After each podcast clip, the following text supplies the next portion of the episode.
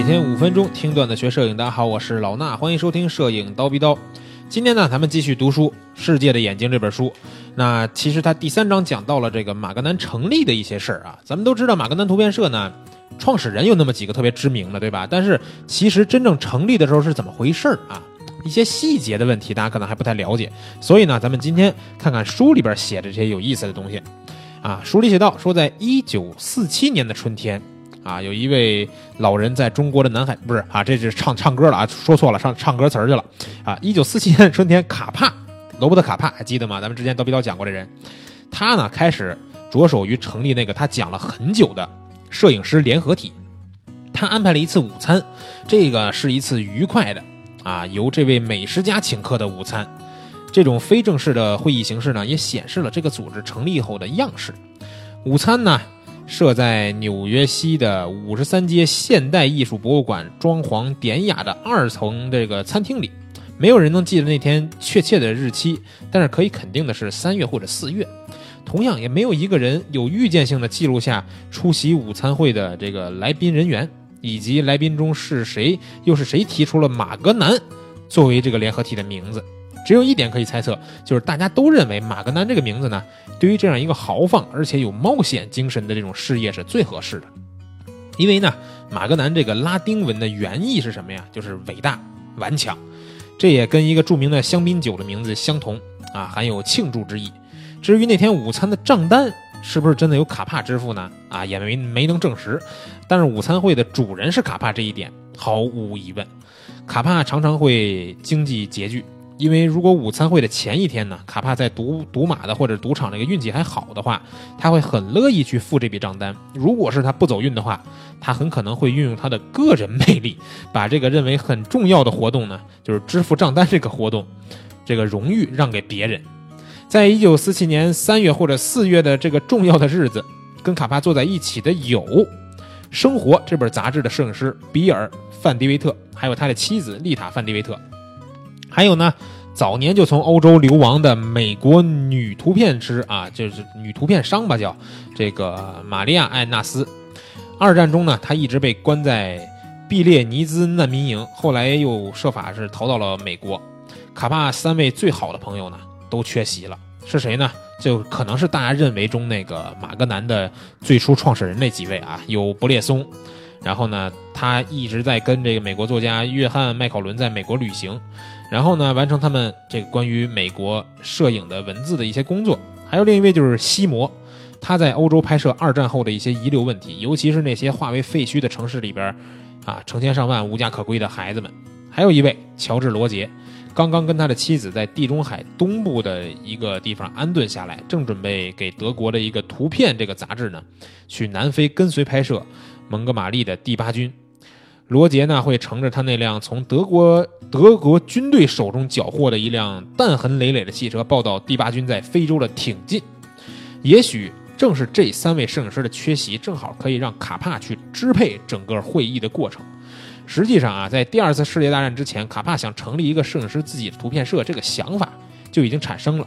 这也是由意气相投、有相同观点的一些摄影师。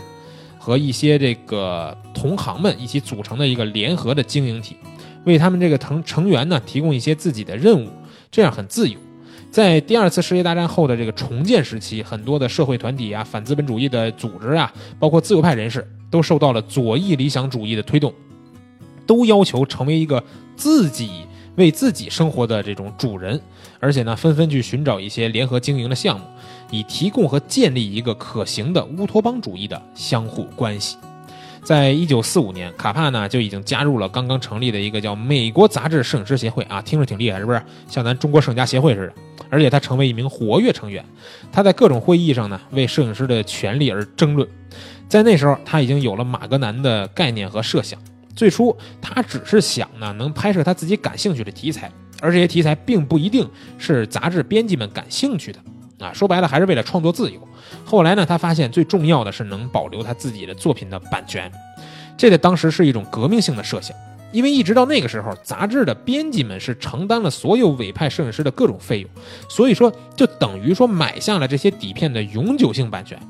卡帕意识到他已经把不少著名的作品的版权都留给了杂志，而且呢，这些作品是他个人的成就，还可以为他今后的生活提供收入，所以他不想再出卖作品的版权了。从概念上面讲呢，摄影师对于编辑并不重要，除非他拥有自己作品的版权。而保护这些版权最好的途径就是通过一个联合经营体。卡帕和他的这些朋友们呢，在摄影史上最先提出了版权这个最敏感的话题。因此，即使他们不再做任何的事儿，他们就已经使自己的职业得到了自由，把摄影师从雇佣身份转向了一个自由艺术家。至于说卡帕为什么啊，或者他知不知道他自己正在从事这么一个伟大的事儿，其实他自己呀也不是十分的确定，因为在午餐会期间呢，详细讨论出联合体结构框架这些细节上呢，他并没有提出这个重大的意义来。当时出席午餐会有七个人，再加上缺席的三个摄影师，一共就是十个人了。这些人呢就会成为马格南首批成员。他们当时讨论还决定说，每个人提供四百美元。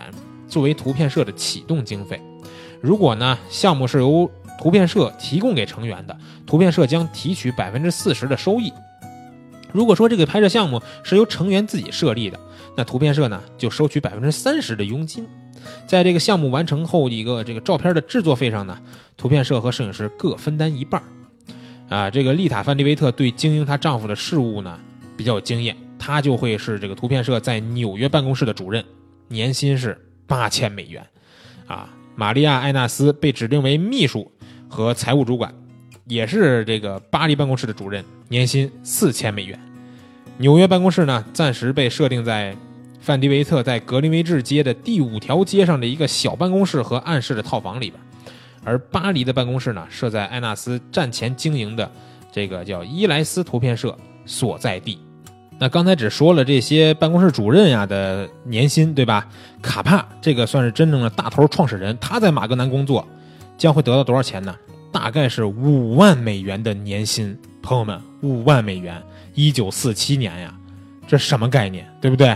另外，他除了这五万美元，他在纽约的图片社还有五千美元的活动经费，在巴黎还有两千五百美元的活动经费。